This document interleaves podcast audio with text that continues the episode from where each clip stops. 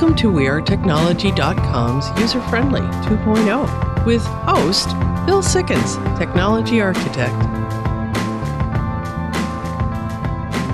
And this is User Friendly 2.0. Welcome to this week's show. Got a great show for you this week. Steve's going to be joining us with some great interviews. Jeremy and Gretchen will be with us in a moment on the news, and we're going to be doing a segment on the history of comic books. And I learned a lot from this. It was uh, something kind of fun to participate in. Ended up taking two weeks, so we'll get you the first part of that here in a little bit. You can now add user friendly to your Amazon Alexa flash briefing. Just add the skill, and you'll get the latest for the week. Our news this week is sponsored by WeAreTechnology.com. Check out my friends at WeAreTechnology.com. They are standing by to help you get your website or your phone app updated for your business. Now is a good time to do it. Be ready for when you open. WeAreTechnology.com. What's in the news today? Google Maps now showing COVID 19 hotspots. So, this is a new feature that is a layer on Google Maps uh, that you can go in and see where the outbreaks are.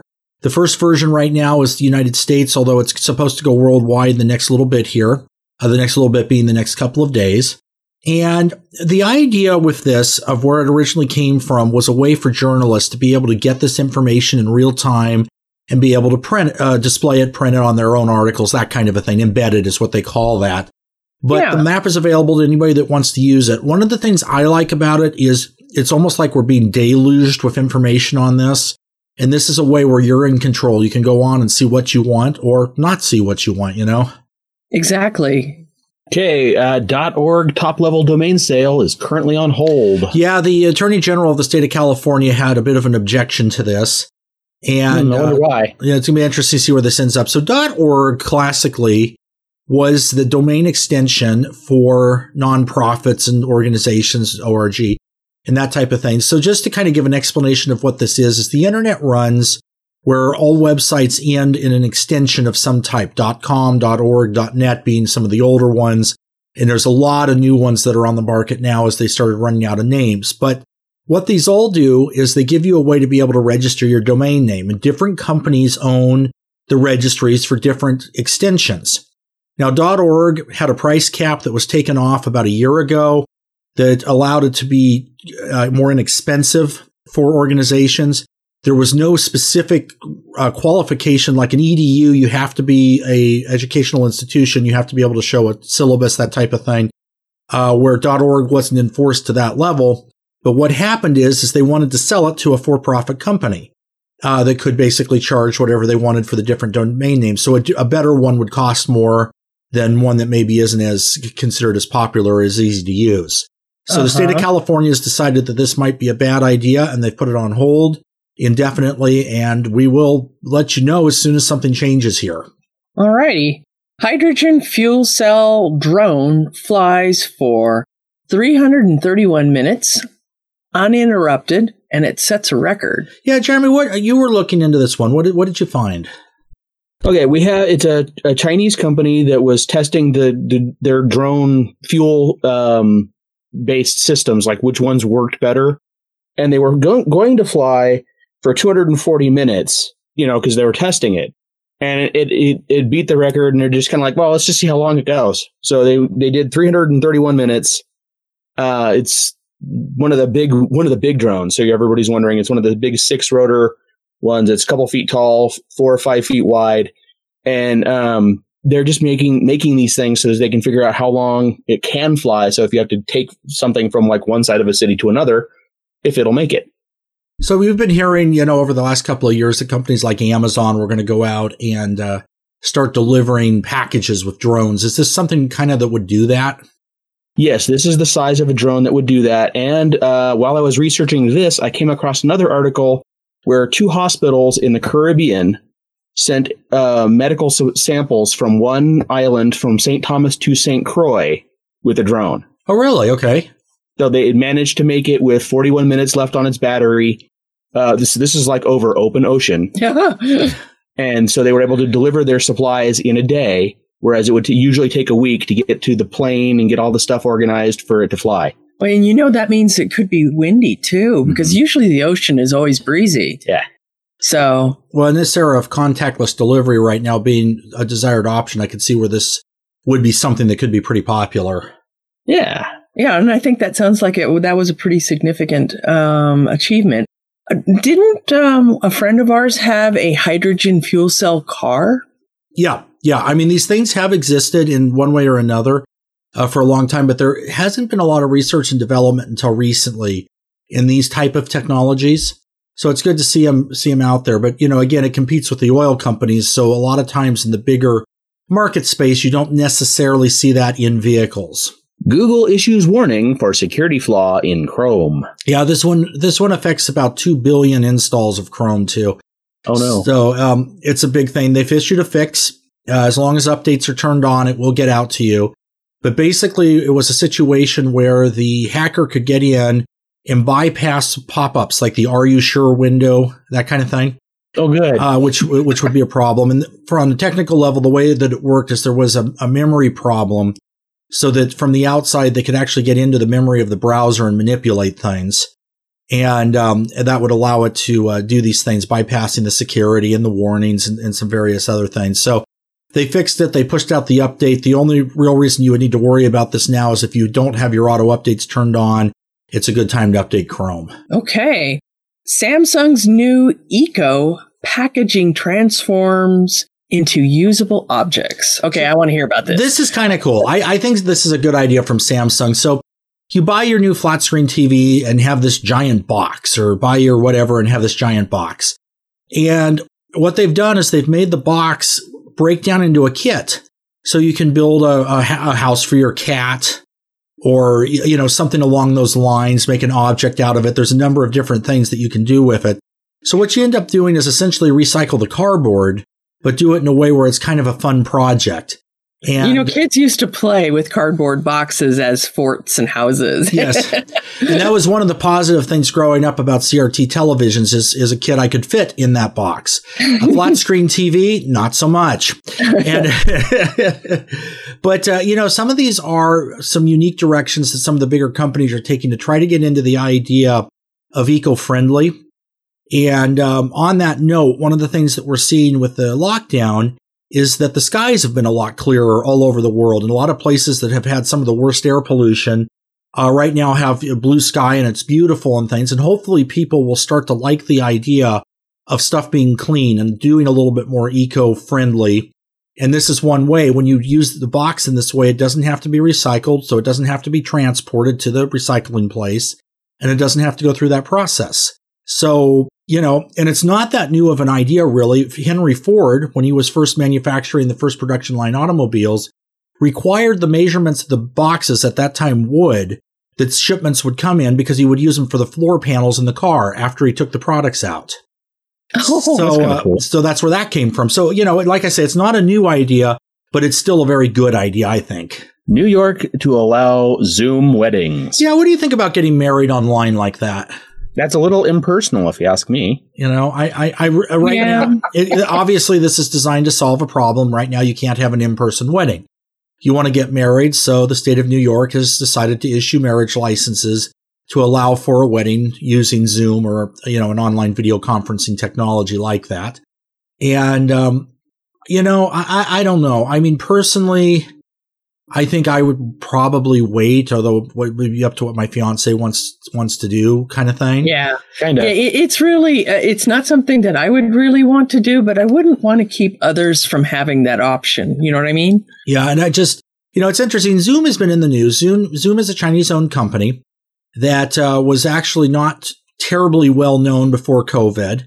And um, they were uh, video conferencing and that type of a thing. And then all of a sudden, their user base went up by thousands of percent. I mean, you know, just overnight because everybody was moved to uh, using video conferencing instead of using in person and that type of a thing because we're all yeah. locked down. So they've had some security problems. We've talked about that before. They're getting a lot of it fixed.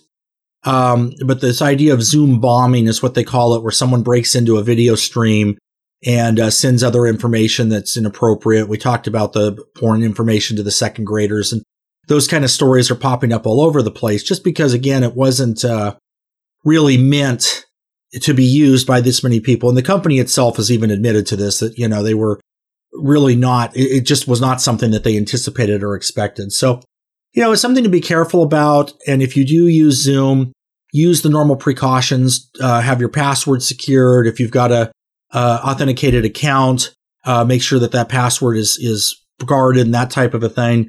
I'm finding because I do use Zoom that I change the password every you know couple of weeks. Uh, just to make sure that uh, that all of that stays secure. And right now, their settings do seem to be pretty good, but it is definitely a situation just just to be aware of. This is user friendly 2.0. We'll be back after the break.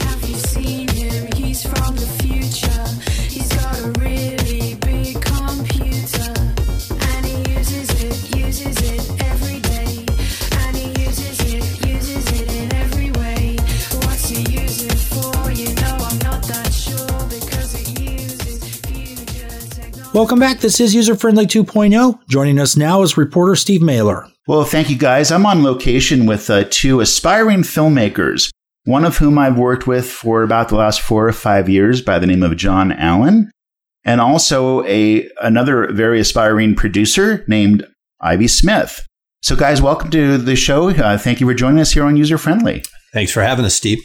It's a pleasure. So, I'm learning that you're working on a 70 minute feature length film. Is that correct? Uh, Or, I mean, I think you mentioned it was going to be. it's around there. Um, Okay. Timeline is still kind of changing with editing processes. And We're stuff actually like that. discussing right before you came over. We Okay. were actually discussing some uh, adding some stuff in to kind of get it a little more towards 70 minutes is kind of on the border of feature length. So, Okay. but 80 or 90 is closer.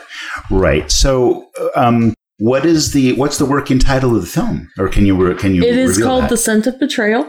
Oh, Um, it's kind of that lifetime. I don't want to say chick flick, but um, I describe it as an erotic thriller without any real sex or nudity in it. that's a good way of describing Wow. it. that's a very interesting description. Well, you've already you've already gotten into what my next question was going to be is is what genre does it fall into? It sounds like it falls into multiple genre. it does. Okay. Um, it started out as uh, a short, and then it kind of morphed into a um, feature and drama and mystery all kind of Wow. rolled into one. That sounds kinda So- cool. It was originally more of a drama, but as Okay. we've gone along, it's morphed a little more. There's a few thriller aspects to it. Nice. Ooh, this is this sounds like fun.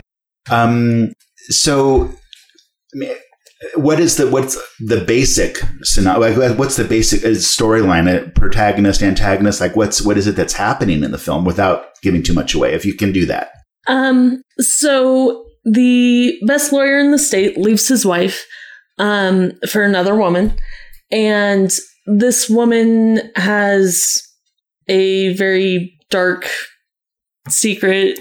I don't want to give too much away, Okay, no, but that's fine. Mysterious past is mysterious probably past. Good- Thank you. Good call, John. Good call. And through uh, the actions of his ex-wife and his actions, Okay. it creates a whole dynamic. And what am I missing?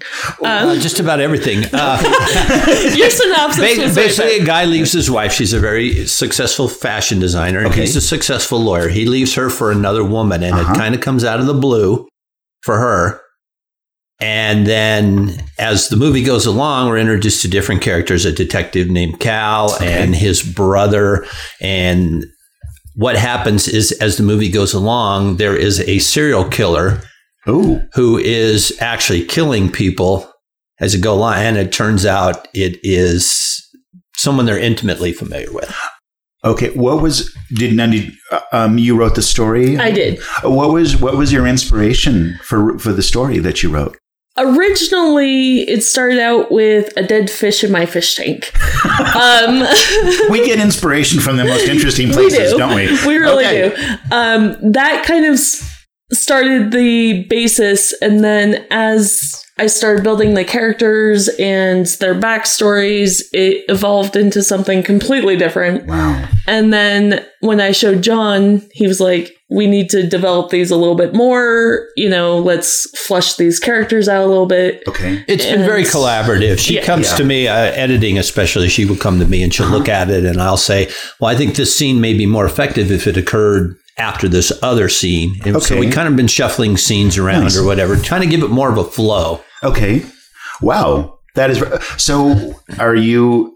Um, so Ivy, you were the producer. Are you the executive producer of the film? Yes. Are you also directing it? I am. wow. Okay. And John, what hats are you wearing on the crew? Uh, I'm cinematographer. Okay. Um, I basically do all the blocking when we shoot. You know, you stand here, Sure. you stand there, and and you and also like set lighting for the. I mean, you're creating the lighting, lighting and everything like that. But the only thing I don't have a hand in at all is the audio because Okay. I'm not a big audio guy. sure.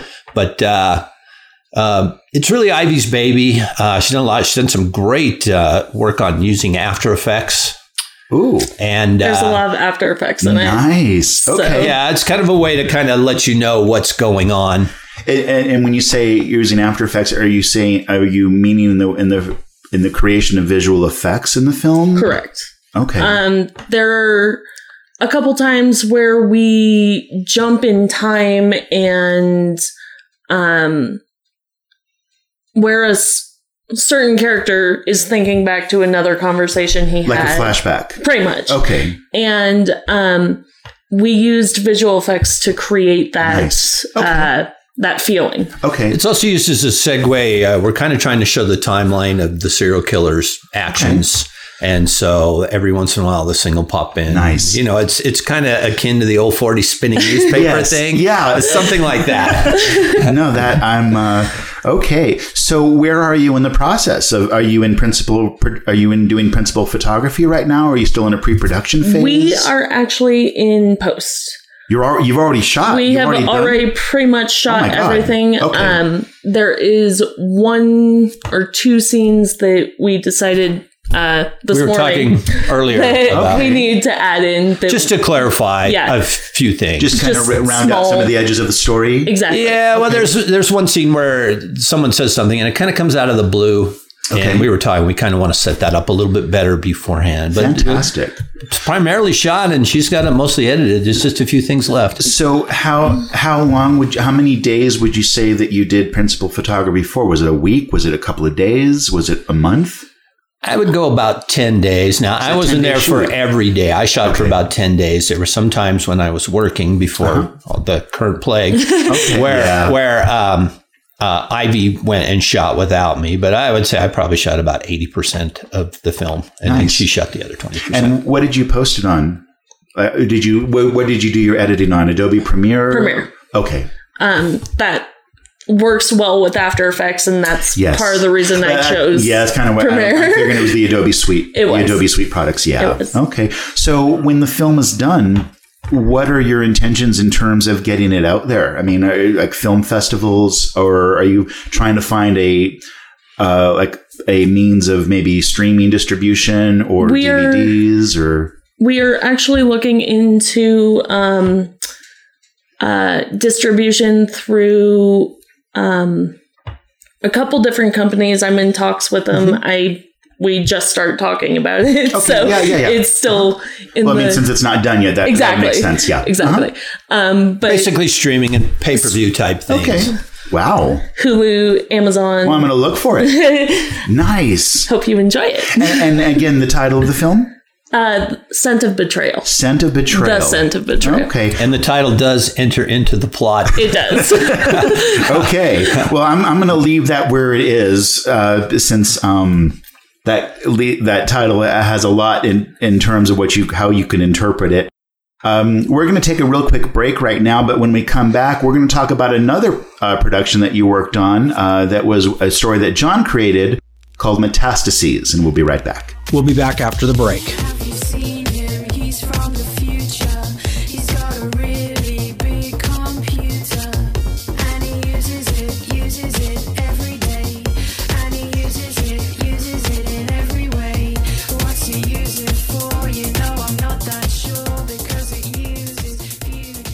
Welcome back to User Friendly 2.0. We are rejoining Steve Mehler and his interview in progress. Well, thanks, Bill. We're uh, talking with uh, John Allen and Ivy Smith, two aspiring filmmakers. And now we're talking about a project that John wrote called Metastases.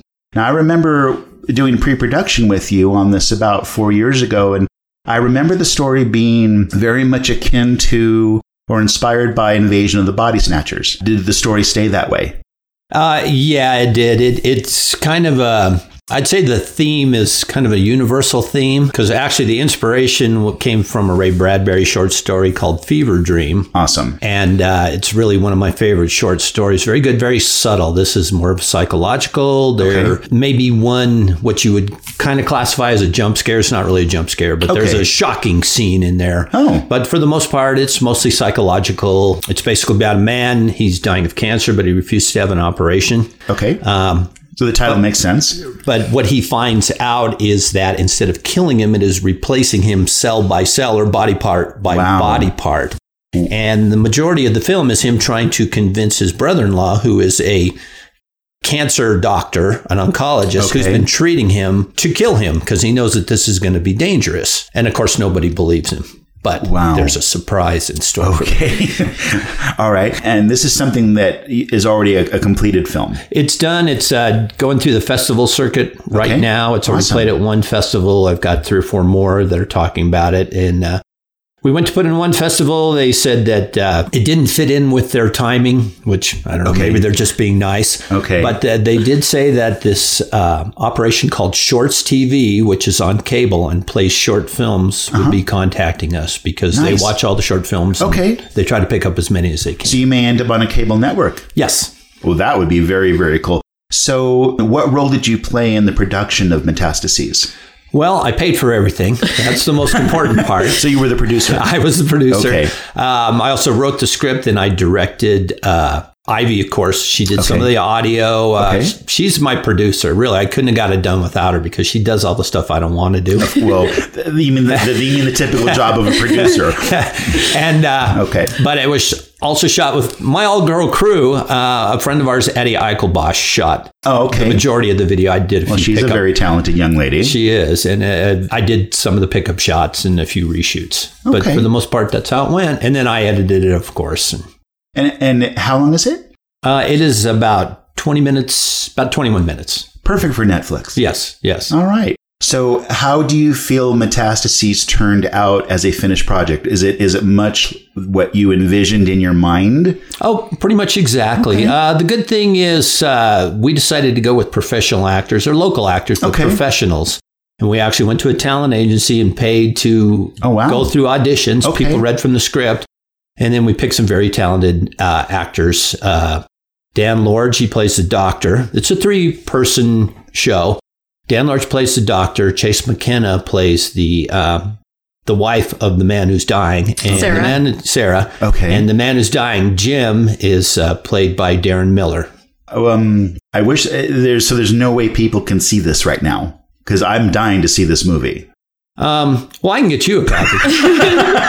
um, we are planning to uh, to put it out where people can see it. We're kind of thinking about putting it on our website, evilchurchmouse.com. Oh, you you okay? Now is And this, then, is then this- people could pay like 99 cents to see it. We're going to keep it pretty low. so this is a joint website. So you guys have created like a, a production, company. Oh Yes. wow! Yes. Well, I'm okay, so what is that website again? It's evilchurchmouse.com. evilchurchmouse.com. Oh. Okay, who came up with that title? That for- was that was kind of a combination. I had one that was called Evil Mouse, okay. and John had one that was Chap. Chapel Perilous. Chapel the one I wanted Perilous. to call but And so then I was like, how can we combine these two? Wow. Because we're a team now. so, what other projects are you guys involved in? Um, actually, right now we're planning on doing another short story called The Lonesome Place, which is uh, based on a short story by a writer named August Derleth. Okay. And uh, we just, funny the timing on this, just yesterday we were kind of looking for a place to do it. And we found the place and it's perfect for it. Now, is that up in Virginia City? No, no, actually that's out in, in Lockwood, Oh. uh, just Oh, east of okay. uh, just east of Sparks. Right. Because I know you guys, uh, in, in some of our talks before this interview, I knew you guys were doing some on location scouting yesterday. Right. We Okay. were. Nice. That we did go up to Virginia City, but we also uh, found this place. I just happened to spot it from the highway, and the place is absolutely perfect for the story. Well, it sounds like you're an aspiring team, and we certainly look forward to seeing everything that's coming down the pike with you guys. Keep up the great work, and I hope I end up on one of your sets sometime. Okay. We would love to have you. All right. Well, guys, thank you so much for joining us here on User Friendly. Uh, Bill, Jeremy, and Gretchen, back to you in the studio. We'll be back after the break.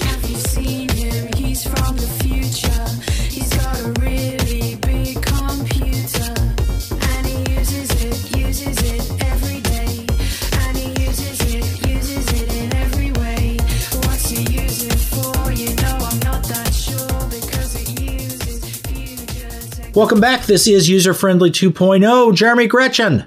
Hey. So you have been doing a little research, I know, or actually a lot of research on the history of comics and comic books and that type of thing. We were talking about this a couple of weeks ago, and it just seemed like an interesting topic to dig a little deeper into. So what have you guys found out?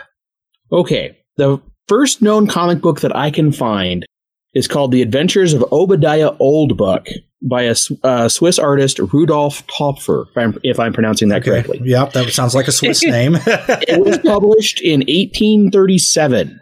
okay. So It that's- is a uh, 40 page graphic novel. It's eight and a half by 11. It was stitched on the side, and it's six to 12 panels per page of art with a little tiny bit of text underneath them.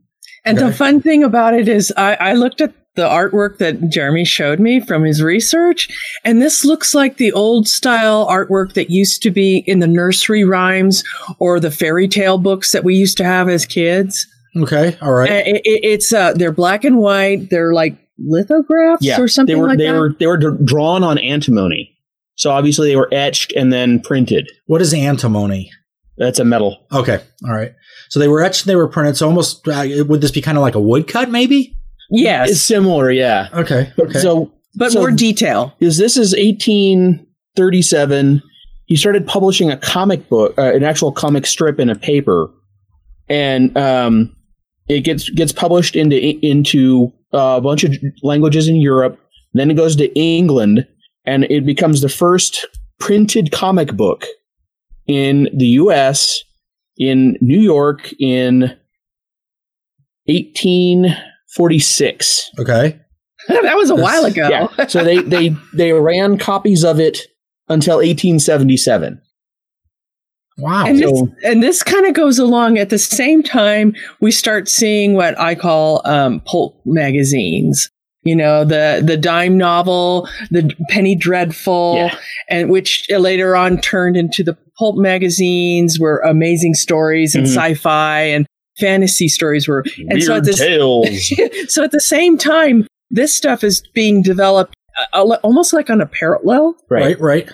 Okay, so now we've got the the modern newspaper, and we have something that you may have heard of called the Yellow Kid. Okay. Now it's published from a, a comic strip called Hogan's Alley. This is a huge book. It's 196 pages.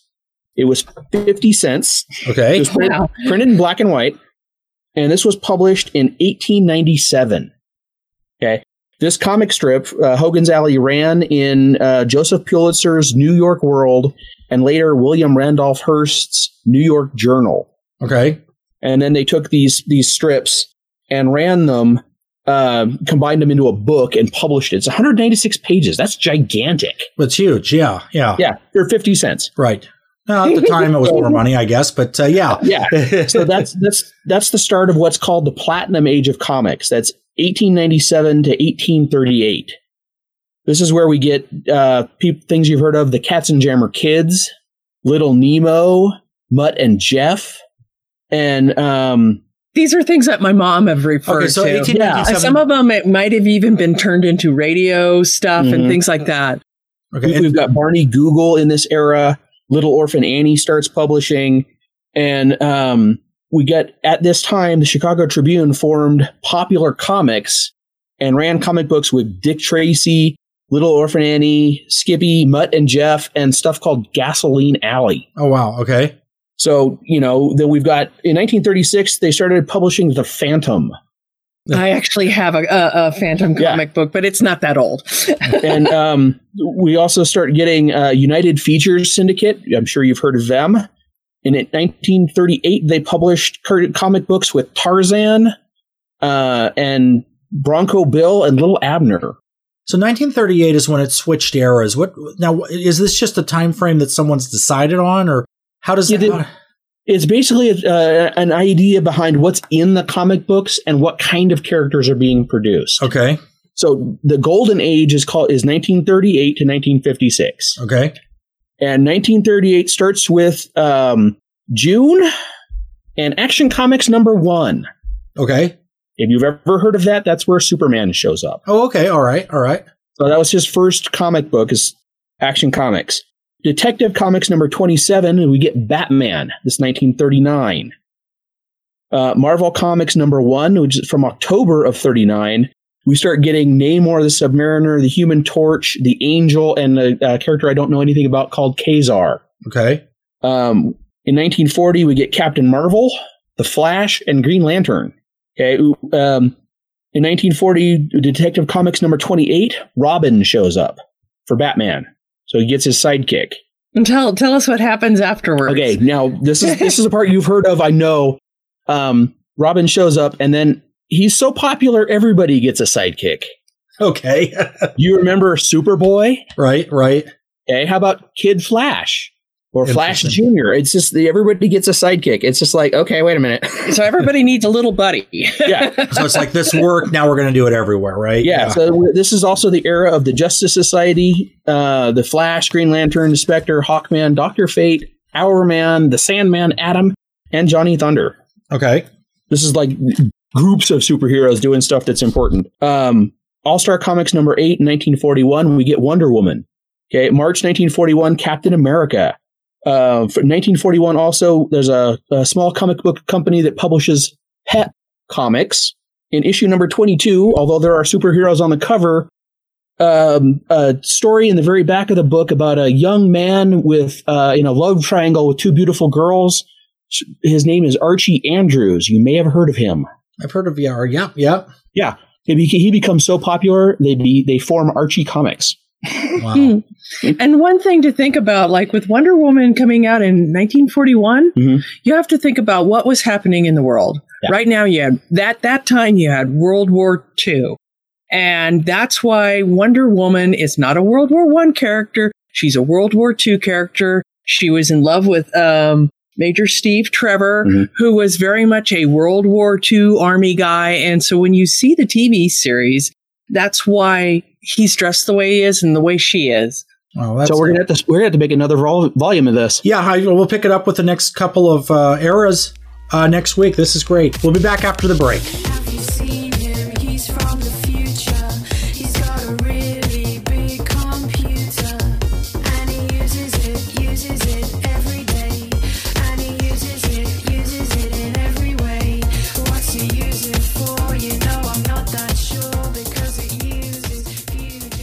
Welcome back, a user friendly 2.0. Great show this week. You know, comic Yeah. books, uh, I, I, I would never have known they went back to the 1800s. That was really kind of an interesting piece of information. Yeah. Well, I mean, the, you got to imagine it's a book in printed form, so you got either pictures or words. So it's kind Yeah, of you know, just, uh, it's just really cool. cool. Well, as we enter day 41 of our 14 day lockdown, um, a lot of companies are trying to help us, you know, just do things that are kind of fun. IKEA is one that's been closed down for a while now, but I understand you can get the recipe for the Swedish meatballs. yeah. If you if you search for it, you'll find the actual recipe. Uh, you use uh, ground beef, uh, ground pork, onion, garlic, breadcrumbs, an egg, whole milk, and then salt and pepper. Make your make your meatballs, and they gave you the cream sauce recipe too, so you can use the you know it looks like oil, butter, flour, vegetable stock, beef stock, and double cream, which I have never heard of. And apparently two teaspoons of soy sauce and Dijon mustard. Yeah, so yeah, okay, you, you can make your own IKEA meatballs, which Yeah. I'm Uh, missing right now. I'll have to give that a shot. Okay, we'll go ahead and put a link to that out on our social media this week.